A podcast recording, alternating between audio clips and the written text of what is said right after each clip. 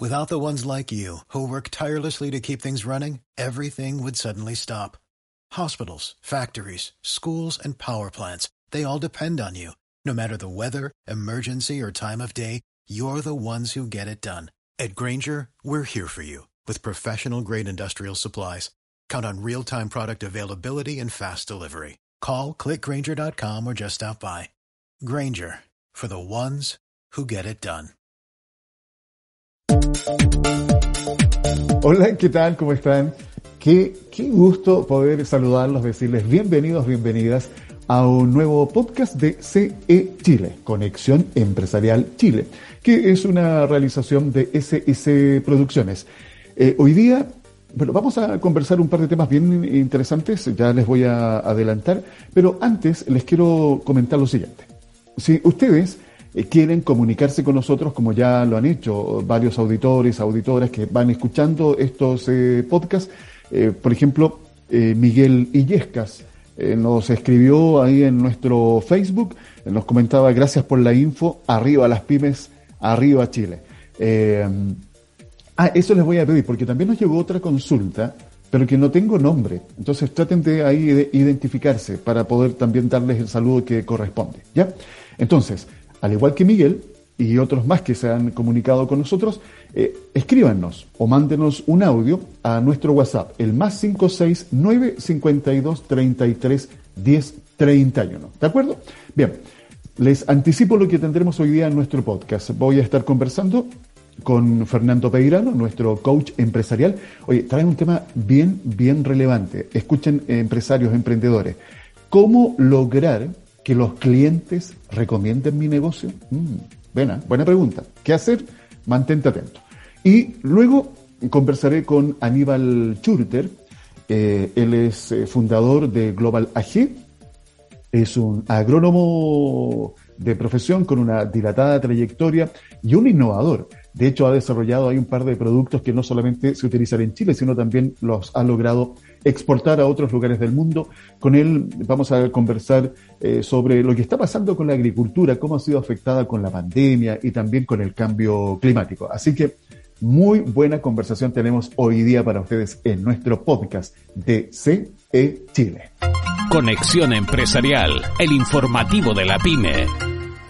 Quiero saludar inmediatamente a Fernando Peirano, nuestro coach empresarial que ya está con nosotros listo y dispuesto para poder compartir eh, siempre una interesante conversación. Lo primero es lo primero. Fernando, bienvenido a Conexión Empresarial Chile. ¿Cómo estás? Gusto en saludarte.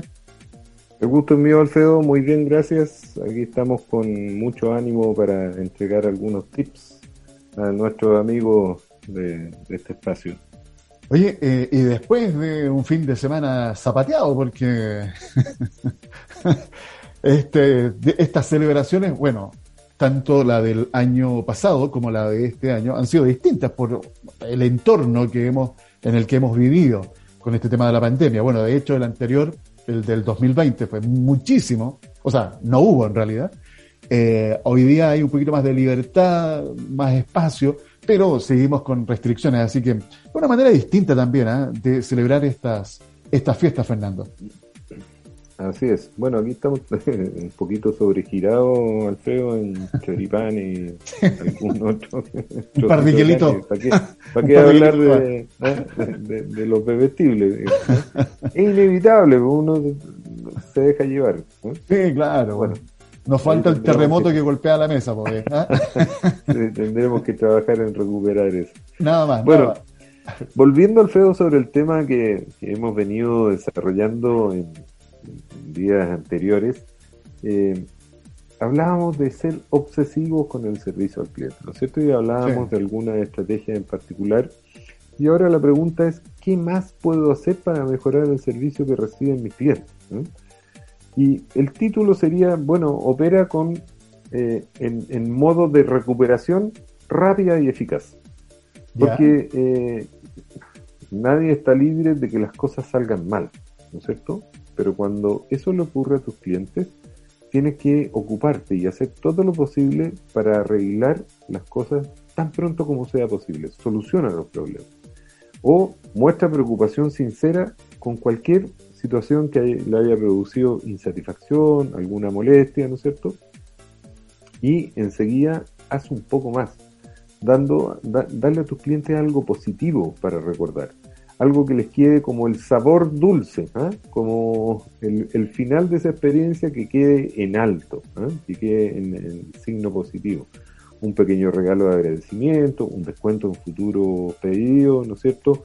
O eh, hacerle lo que llamamos un upgrade, ¿no es cierto?, a una clase superior de producto. Porque eso es lo que eh, los clientes, todos entendemos que eh, nada es perfecto, ¿no es cierto? A veces las cosas pueden fallar, pero lo, que importa es cómo te haces cargo. Tal cual, sí. Alfredo, ¿te parece que hemos hablado del producto o el servicio en particular? Eh, no, no. Nada que ver con eso. Estamos hablando de, lo, que, rodea. Cierto? Con lo que tú le agregas. Entonces, eh, toma conciencia de que esto tiene que ver contigo, ¿ah? cómo tú lo haces eh, personal. Y empieza a agradecer y apreciar a los clientes que se quejan.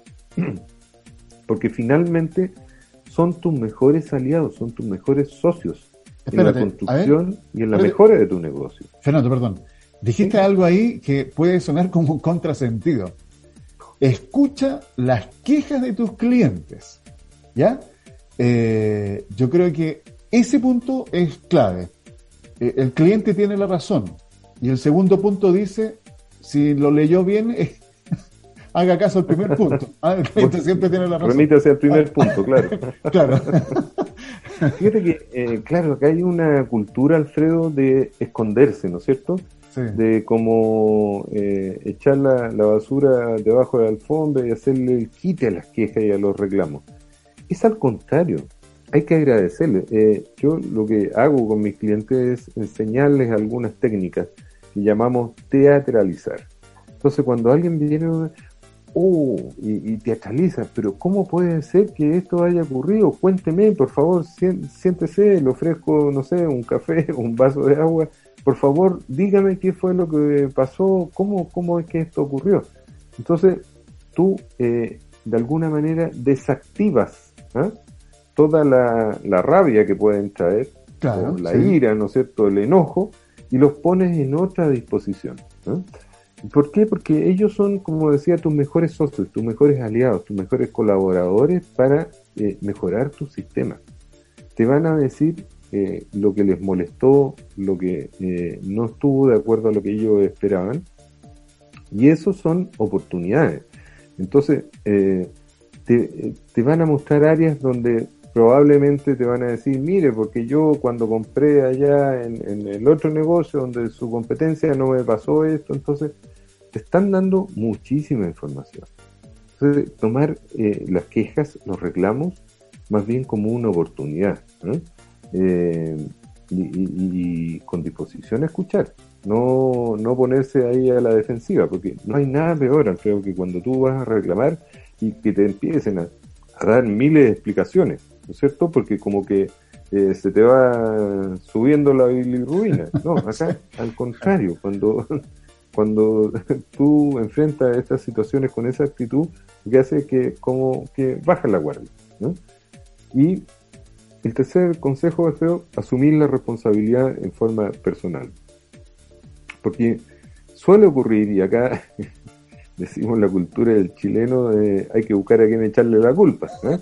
No, claro, somos rapiditos para buscar. Para apuntar con el dedo. Para descargar, no, es que el proveedor, es que yo llamé y no me contestaron, es que quedaron de llegar, pero no llegaron. No, eh, asúmelo, ¿no es cierto? Y establece un nuevo eh, compromiso. ¿eh? Porque eh, eh, de eso se trata, de que, eh, como decíamos, nadie espera que nuestros proveedores, ¿no es cierto?, sean perfectos. Pero sí lo que esperamos es que cuando algo no funcionó bien, que se hagan cargo. Eso hace la, gran diferencia. Entonces, en esto, siguiendo en la línea de ser obsesivos, el servicio es realmente lo que mantiene eh, a la economía en movimiento. Porque es como va girando. Te sirvo en un negocio, me sirves tú en otro. Todo es, es como una cadena. cualquiera de nosotros eh, mejora, cuando mejoramos el servicio, también agregamos un poco a que mejore la economía. Entonces, cuando todos mejoramos, la gente eh, lo toma en cuenta. Y cuando todo el mundo mejora, pensando en, el ideal, ¿no es cierto? La economía crece, se hace más fuerte y no hay razones para deprimirse. Entonces, eh, sí, es un ideal.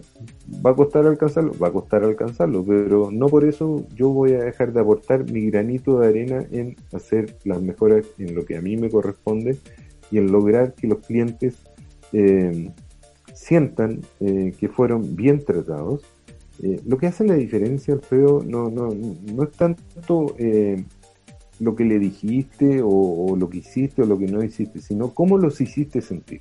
Los hiciste sentir importantes, que eran eh, la última Coca-Cola del desierto, como decíamos, teatralizaste y, y estableciste un nuevo...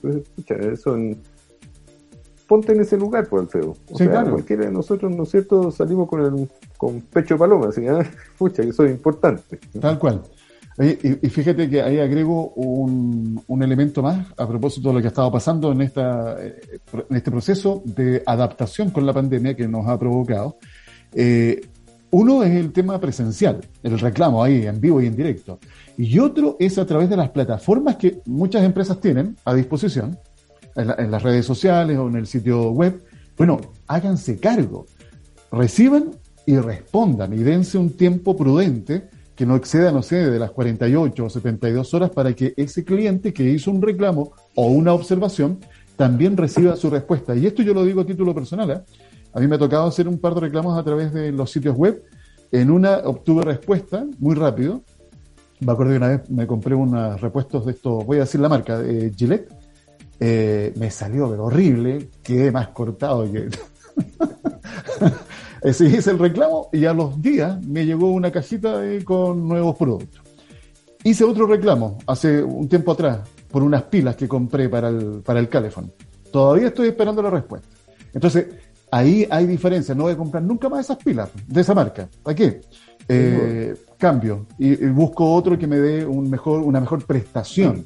Y no solamente el producto o servicio, sino lo que tú dices, eh, eh, Fernando, lo que rodea, todo lo que rodea a ese producto o servicio. ¿Cómo eh, hiciste sentir a la persona cuando tuvo esa insatisfacción? exacto. 30 segundos más, Alfredo. Por favor. te, quiero contar una anécdota. yo estoy trabajando fuerte con otros clientes en, este tema de la gestión de reclamos. Y eh, bueno, me ha tocado interactuar eh, bastante con el CERNAC, que son ya Servicio Nacional del Consumidor, ¿no es cierto?, donde se concentra una alta cantidad de reclamos. Y, hablábamos sobre lo que está pasando con esto de, la digitalización. Y me imagino que te habrá tocado, o a muchos le habrá tocado, ¿no es cierto?, que les responde un bot. Sí. Un robot, un chatbot, ¿no es cierto? Y, el director del CENAC me, confidenciaba ahí, no, no, voy a decir los nombres de la empresa, pero eh, había ingresado en, estos bots y le llegó de respuesta, eh, señor CENAC, por favor denos su root, nombre, dirección, número del pedido y todo para atenderlo. Entonces cuando tú sientes que eh, algo que es importante está, no, está despersonalizado, es como que la imagen de esa empresa como que se te... ¿ah? Se derrumba. Tal cual. Entonces, tener cuidado, sí, son muy útiles las herramientas para alcanzar eficiencia, ¿no es cierto?, rapidez y todo, pero dentro de ciertos límites. Tal cual. Eso es muy importante. Hay que tener límites como para todas las cosas en la vida. Fernando, como siempre, un gusto, un agrado poder compartir contigo estos minutos aquí en este podcast de Conexión Empresarial Chile. Nos encontramos en la próxima semana. Muy bien, por feo. Gracias por la semana. Un abrazo. Para ustedes la invitación de siempre, ¿eh? si quieren eh, canalizar consultas, preguntas, eh, inquietudes, qué sé yo, proponer temas o un saludo que quieran hacer llegar también, pues a través del WhatsApp, el más 569 52 33 10 31. Innovación. Es momento de saludar a nuestro próximo invitado que ya está conectado. Hoy día, eh, la verdad que hemos querido en nuestro podcast de C Chile poder tomar un tema que para nosotros es vital, y que lo hemos conversado con otros eh, especialistas, que tiene que ver con la agricultura. No solamente saber lo que está pasando en nuestro país, sino también tener una visión global de lo que pasa en América Latina y el Caribe, en la Unión Europea, en fin, porque hoy día tenemos varios temas que están golpeando y que de alguna manera eh, nos están mostrando las distintas dimensiones del impacto que ha tenido, por ejemplo, la pandemia en la agricultura y también el cambio climático. Parte de estos temas vamos a conversar con Aníbal Schurter, él es fundador de Global AG. Aníbal, un gusto saludarte, gracias por aceptar la invitación aquí a conversar en CE Chile. ¿Cómo estás? Hola, ¿qué tal, Alfredo? ¿Todo bien? Gracias por la invitación. Y, bueno, la idea es, plantear los temas interesantes de la innovación que creo que por suerte me he dedicado a eso y, le, creo que es un tema bien atractivo al público en general, más allá de nuestro sector. Eh, fíjate que a propósito de lo que dices de la innovación, este es un tema clave ¿eh? hoy por hoy para justamente ir encontrando soluciones a las problemáticas que se nos van presentando. Te quiero compartir así rápidamente un artículo que encontré, fíjate, esto es del año 2015, eh, que dice así, la agricultura contribuye al cambio climático y se ve afectada por el cambio climático, o sea, está en las dos veredas. La Unión Europea necesita reducir las emisiones de gases de efecto invernadero de su agricultura y adaptar su sistema de producción alimentaria para hacer frente al cambio climático. Pero esto es tan solo una de las muchas presiones que afectan a la agricultura. De hecho, decía por ahí en parte del artículo que entre el año 2001 y 2011, si no me equivoco, ellos lograron reducir en un 24% las emisiones de gases de efecto invernadero contrario a lo que sucede en esta parte de la región en donde eso ha ido en aumento. Eh, aquí ya tenemos un tema interesante para conversar. ¿Cómo ves tú justamente entre lo que es agricultura y ganadería, eh, cómo contribuyen a la emisión de gases de efecto invernadero, Alberto? Eh, mira, Aníbal, perdón, Aníbal. No, es lo mismo. Mira, en ese sentido soy bien estricto porque, bueno, he sido yo soy agrónomo y, me he dedicado netamente a la parte más científica desde esa vía, la parte de innovación no, no innovación administrativa nada por el estilo, somos innovación pura y dura, digamos, de, de, laboratorio, de variedades, de enfermedades, de, ese tipo de cosas. Entonces, eh, en ese sentido, soy bien, eh, me gusta ser bien estricto en el, en, el, en, el, en el juicio científico que uno puede hacer en cuanto a veces se hacen cálculos bastante bastante mal calculados, digamos, en cuanto a la emisión y a la captación del CO2. Y, creo ahí, ahí falta mucho, eh, que claramente, obviamente, hay gente que lo está haciendo. Yo personalmente no me he metido a full. Eh, no es un gran tema, eh, es un gran tema mundial, pero personalmente no es mi área científica. pero a grandes rasgos te diría que yo tengo mi corazón puesto en la agricultura y, siento siento que nos han nos han hecho un juicio en cuanto a las emisiones eh, un poco injusto. Eh, creo que el número no lo calculan tan bien porque por decirte por ejemplo si tú miras ahí eh, en el sur de California por decirte que un desierto por ejemplo tradicionalmente era un desierto y cuando se regó eso empezó a producir materia orgánica a través de, de los microbios de la fijación del CO2 en el suelo si tú calculas eso hace 100 años, eh, cuando era arena, un 0% de materia orgánica o 0,1, hoy en día son suelos que contienen un 3 o un 4% de materia orgánica. Ahora, tú calculas eso por el volumen de suelo de 50 o 60 centímetros por una hectárea. Son millones y millones de CO2 que la agricultura ha fijado en el mundo. Y, para mí esa es la visión más interesante y que nadie lo plantea, porque eh, hablamos de los bosques, está bien, pero un bosque nativo crece muy lento, entonces la, capacidad de captación del bosque nativo, de mi punto de vista agronómico, es súper lenta. Es, es, una realidad, pero súper lenta. ¿Por qué? Porque el árbol nativo, como no se fertiliza, no se maneja, crece muy lento. Pero cuando hacemos agricultura, por ejemplo, producción, por cierto, producción simple como la soya en Argentina o, por ejemplo, plantar frutales en, en Chile en zonas que no se riegan, por decirte la zona costera como Melipilla, por decirte, que son suelos bastante pobres de materia orgánica. Cuando uno planta un frutal, eh, se empieza a construir la biología del suelo y la materia orgánica, además de la raíz, el tronco de la planta, y es una fijación permanente de carbono. Entonces son millones y millones de, metros cúbicos de, CO2 que se van fijando en, todo el sistema. Claro, para eso se, a veces nos dicen que el tractor emite CO2, el barco que lleva la fruta emite CO2, correcto, pero hay que ver la suma y la resta. Eh, y, creo que en ese sentido, si uno lo mira en un espectro de largo plazo, eh, tenemos un impacto muy positivo, en especial cuando avanzamos hacia nuevos lugares hacia la agricultura. De hecho, me pareció muy interesante, lo otra vez encontré un estudio que hacía el cálculo, ¿qué pasa si regábamos todo el Sahara con agua desalinizada y regábamos todo el desierto de Atacama, regábamos el Sonora, regábamos los principales desiertos del mundo?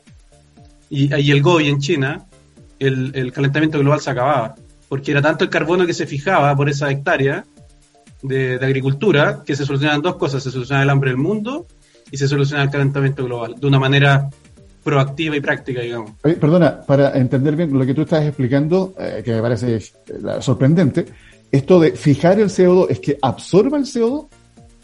Claro. Ya. mira, la materia orgánica, los componentes de la vida básico es agua y básicamente carbono. Entonces, cuando, cuando uno desarrolla el suelo y, le echa agua eh, y le echa nutrientes, que muchos de esos nutrientes ya están en esa arena desértica, por ejemplo, un, caso puntual Perú, por decir Trujillo, eh, Olmos, todo eso, todo eso eran desiertos, son desiertos que no contienen vida. Entonces cuando, cuando los peruanos lo empiezan a regar, que son miles y miles de hectáreas, se empieza a construir materia orgánica y se empieza a construir vida en el suelo. Y cada de esos microorganismos, nemátodos, microbios, virus, bacterias, eh, cada cadena carbonada, ese microbio y la planta va requiriendo carbono para formar esa, esa, esa estructura, digamos, de carbonadas que se van construyendo en el suelo y se van haciendo estable a través del tiempo en el suelo, que van a llegar a ser un 3%. imagínate los millones de metros cúbicos, que significa una hectárea, que son 10.000 metros cuadrados, por, por, por 50 centímetros de profundidad, y eso pone un 2%, son, son miles y millones de metros cúbicos que se podrían fijar desarrollando nuevas, nuevos proyectos eh, agrícolas en zonas donde la materia orgánica es baja, o incluso eh, perfeccionando nuestra agricultura en los lugares donde ya estamos, digamos, que, si construimos más materia orgánica en el suelo, eh, con, con, con, mayor eh, estrategia de conservación de suelo, vamos, a, vamos a aumentar la materia orgánica y aumentar un 1%, un 2% de la materia orgánica es, un gran, gran aporte a la fijación de, carbono desde, desde, el, aire, digamos.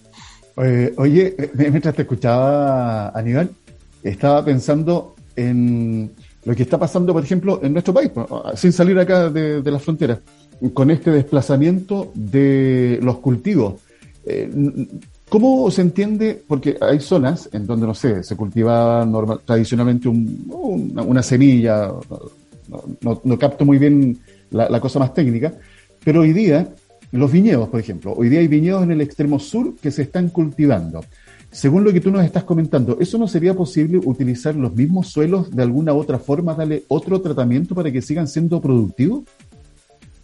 Claro, hoy día eh, en, muchos casos eh, la agricultura más convencional, que eso está cambiando rápido, hay que ser eh, sincero en ese sentido, incluso las químicas hoy en día están sacando, se apuntan mucho a productos más, más respetuosos con la biología del suelo, por ejemplo, o sea, tratan de cuidar esos microbios del suelo, todos esos organismos vivientes del suelo los tratan de cuidar porque, porque eh, le están dando un gran valor a esa materia orgánica y esa vida del suelo que, es muy complementaria con la planta.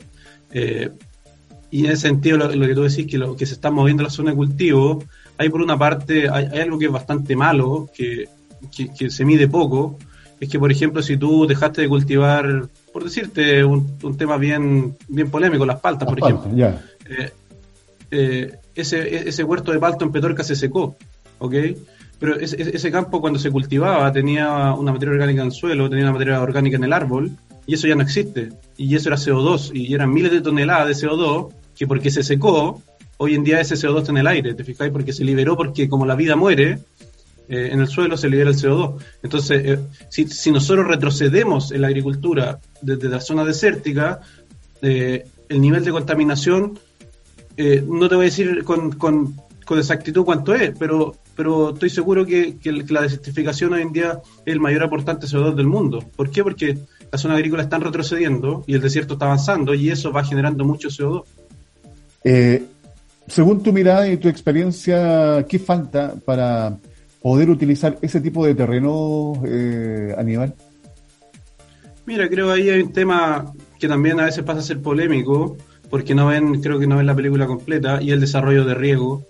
el desarrollo de riego es fundamental, porque cuando uno abre un valle, por ejemplo, volvemos al ejemplo peruano, cuando uno eh, le echa agua al desierto, eh, ese florecimiento de vida es, es fijación de carbono, básicamente. Toda la vida es expresión de agua con carbono, entonces cuando uno riega 50.000 hectáreas, 100.000 hectáreas, como los proyectos peruanos de riego en el desierto, es una cantidad de carbono que se fija, eh, que no, no tengo el cálculo en este minuto y, y no en mi trabajo tampoco, pero, pero, pero a noción básica te puedo decir que son millones y millones de toneladas.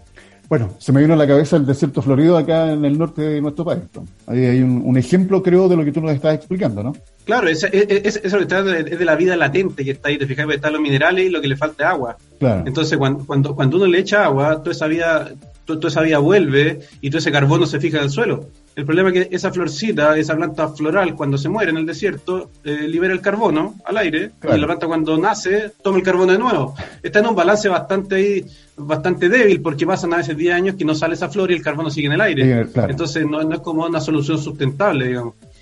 Pero si, por ejemplo, por decirte, pudiéramos desarrollar bosques en zona desértica, por ejemplo, con mínimos niveles de agua, pudiéramos regar en el desierto de Atacama, pudiéramos hacer más bosque, creo que eso sería un gran, un gran eh, una gran toma de carbono. Así es, una tremenda, un, tremendo paso sería ese. Eh, ¿Qué pasa que no se hace? Mm, ahí hay una interesante pregunta que contestar que no siempre está del lado del tema científico, ah, del tema que corresponde tomar las decisiones. Oye, el tiempo avanza rápidamente, Aníbal. Quiero preguntarte, ustedes han desarrollado una innovación bastante interesante porque me acordé por los cerezos. ¿Te acuerdas que a comienzos de este año hubo una fake news eh, con el tema de la exportación de las cerezas a China? Eh, cuéntanos parte de la innovación que han desarrollado, por favor, eh, Aníbal. Mira, nosotros somos, bueno, somos exportadores de cerezas, somos productores eh, chicos, medianos de cereza eh, y nos enfocamos a, nichos de mercado temprano, tarde, eh, buscamos esos espacios de mercado con ciertas variedades que, nos den el, plus. Y este año pasó que esa fake news, que es entre fake news y mala news, digamos, porque la verdad es que el creer que el virus estaba vivo en la cereza, en esa ciudad X que era Wuxi, y que eran en verdad eran trazas de virus, eso no iba a contagiar a nadie, o sea, es, una tontera, desde mi punto de vista, digamos, más, más científico, es una, es una estupidez. Pero eso generó miedo, en eh, como se repartió tan rápido la noticia, generó miedo al consumidor y mucho consumidor dijo, oye, mejor no como cerezas como manzanas, no sé. Y, y, reemplazó muy rápido el consumo. Con lo cual el consumo se vino abajo hasta que bajaron los precios y el consumo se reactivó de nuevo, pero ya, ya estaba vendida la fruta y se vendió muy mal, digamos. Exacto. Y, en conjunto con toda esa, con toda esta casi psicosis que había con los virus y los PCR, la cuestión, eh, eh, los chinos empezaron a buscar otros virus y encontraron virus vegetales que no tienen ningún impacto en el consumo, ni, ningún riesgo para la persona, ni, nada por el estilo, pero empezaron a encontrar virus en la, en la fruta que, lo, que declararon que uno eh, era cuarentenario para China y, bloquearon a varios pagins y a varios productores de, exportar a China, que, ahora recién en agosto se, se desbloqueó para que esos exportadores puedan mandar la fruta. Eh, Pero es un problema mayor, es un problema mayor porque ese virus está por todos lados. Exactamente. cuéntanos, por favor, porque nos queda un minuto y medio, la innovación que desarrollaron ustedes eh, que tiene que ver con los cerezos, me, he comentado, ¿no? Sí, mira, mira, más que nada en este tema del, de, este virus, eh, en Chile todo el boom de la cereza no se preocupó de, de sacarle los virus a las plantas y lo que pasó es que que la, mayoría de los campos están plantados con, bastante carga viral de diferentes virus, y uno de estos es el cuarentenario en China. Y nosotros trajimos unos portainjertos de Rusia hace varios años que son hipersensibles a, dos de estos virus. Entonces, si uno le pone el virus arriba, la planta se muere. Y con lo cual nosotros cortamos la cadena de contagio. Entonces, con este, con esto, con estos portainjertos, con esta raíz que se muere con el, con el virus, cortamos la cadena de contagio. Hoy en día tenemos plantas que son son libres al menos de estos dos virus y, estamos y, nuestras plantaciones son bastante seguras en ese sentido de que los chinos no, nunca nos van a reclamar, digamos. De acuerdo. Eh, y eso es un poco la innovación de utilizar un porte injerto que, que no tolera los virus, entonces no te permite eh, la, cadena de contagio. como decirte que el, que el tipo del laboratorio en China o el tipo que estuvo con el pangolín era tan sensible al virus que cuando se contagió se hubiese muerto. Nunca hubiéramos tenido el problema, porque se corta la cadena de contagio. Y eso mismo hicimos a través de un de porte injertos de, de frutales. Y ¿Puedes en 30 segundos eh, contarnos el otro, la otra innovación que desarrollaron? La otra innovación es, bastante, está, bastante dispersa en el mundo. Eh, de hoy en día casi eh, lo usamos poco nosotros, pero está licenciado en varios países, en Sudáfrica, en, Estados Unidos y Chile especialmente, que básicamente mejoramos la dormancia en los cerezos. El cerezo requiere que en el invierno haga frío. Le gusta el frío de invierno, pero en la zona central de Chile a veces hace mucho calor. Y, con esta tecnología logramos que la planta tenga una mejor, eh, un mejor receso, un mejor descanso, con lo cual en la primavera siguiente eh, parte más rápido, produce más, se cosecha más temprano y nos permite además eh, hacer huertos más hacia el norte. Por ejemplo, hoy en día hay cereza en Ovalle, por ejemplo, lo, hemos, lo, hemos, permitido que era, que era impensado, digamos. Y esto a través de sombra. Es un sistema de sombramiento que bloqueamos cierto espectro de la radiación, que, que es, como el, es como decirte, el que hace el, switch on-off de la planta para que la planta se vaya a dormir o se despierte. Entonces, el, el, polímero que usamos eh, captura especialmente ese rango, que es el que le da la activación y la desactivación a la planta, además, además que controla bastante la temperatura de la planta. Oye, qué interesante. ¿eh? Bueno, para todos aquellos que están relacionados con el mundo de la agricultura, si quieren conocer más de estas innovaciones, Aníbal, ¿dónde pueden encontrar eh, información? No, mira, nosotros tenemos una, página, somos una, empresa chica, no, la verdad es que nos dedicamos a innovar cosas y licenciar. Eh, es globalag.cl, ahí tenemos varias cosas, al que le parezca entretenido, ahí está todo. Aníbal. No todo, pero, pero lo más, cosas entretenidas. ok. Oye, la verdad es que me habría encantado seguir conversando, Aníbal. Está muy, muy interesante los conceptos que nos has, eh, de alguna manera, vertido en esta conversación. Pero bueno, el tiempo nos alcanza. Así que muchas gracias por haber compartido estos eh, minutos acá en CE Chile. No, gracias, Alfredo. Un gusto y cuando quieran. Un abrazo. Aníbal Churter es eh, nuestro invitado con quien aprovechamos también de despedir nuestro podcast de hoy. Recuerden que pueden encontrar la información, ya lo comentó Aníbal, en www, ayúdame Aníbal, globalag.cl. Claro, Perfecto.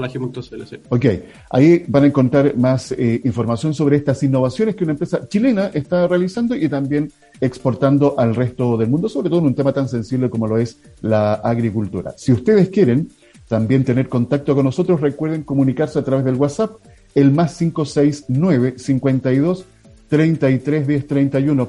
Recuerden que somos CE Chile, una realización de SIC Producciones. Nos encontramos en nuestro próximo podcast. Conexión Empresarial es creado para optimizar las relaciones comerciales, impulsando la accesibilidad, la comunicación y dando apoyo permanente a las empresas en su proceso de modernización y de incorporación tecnológica.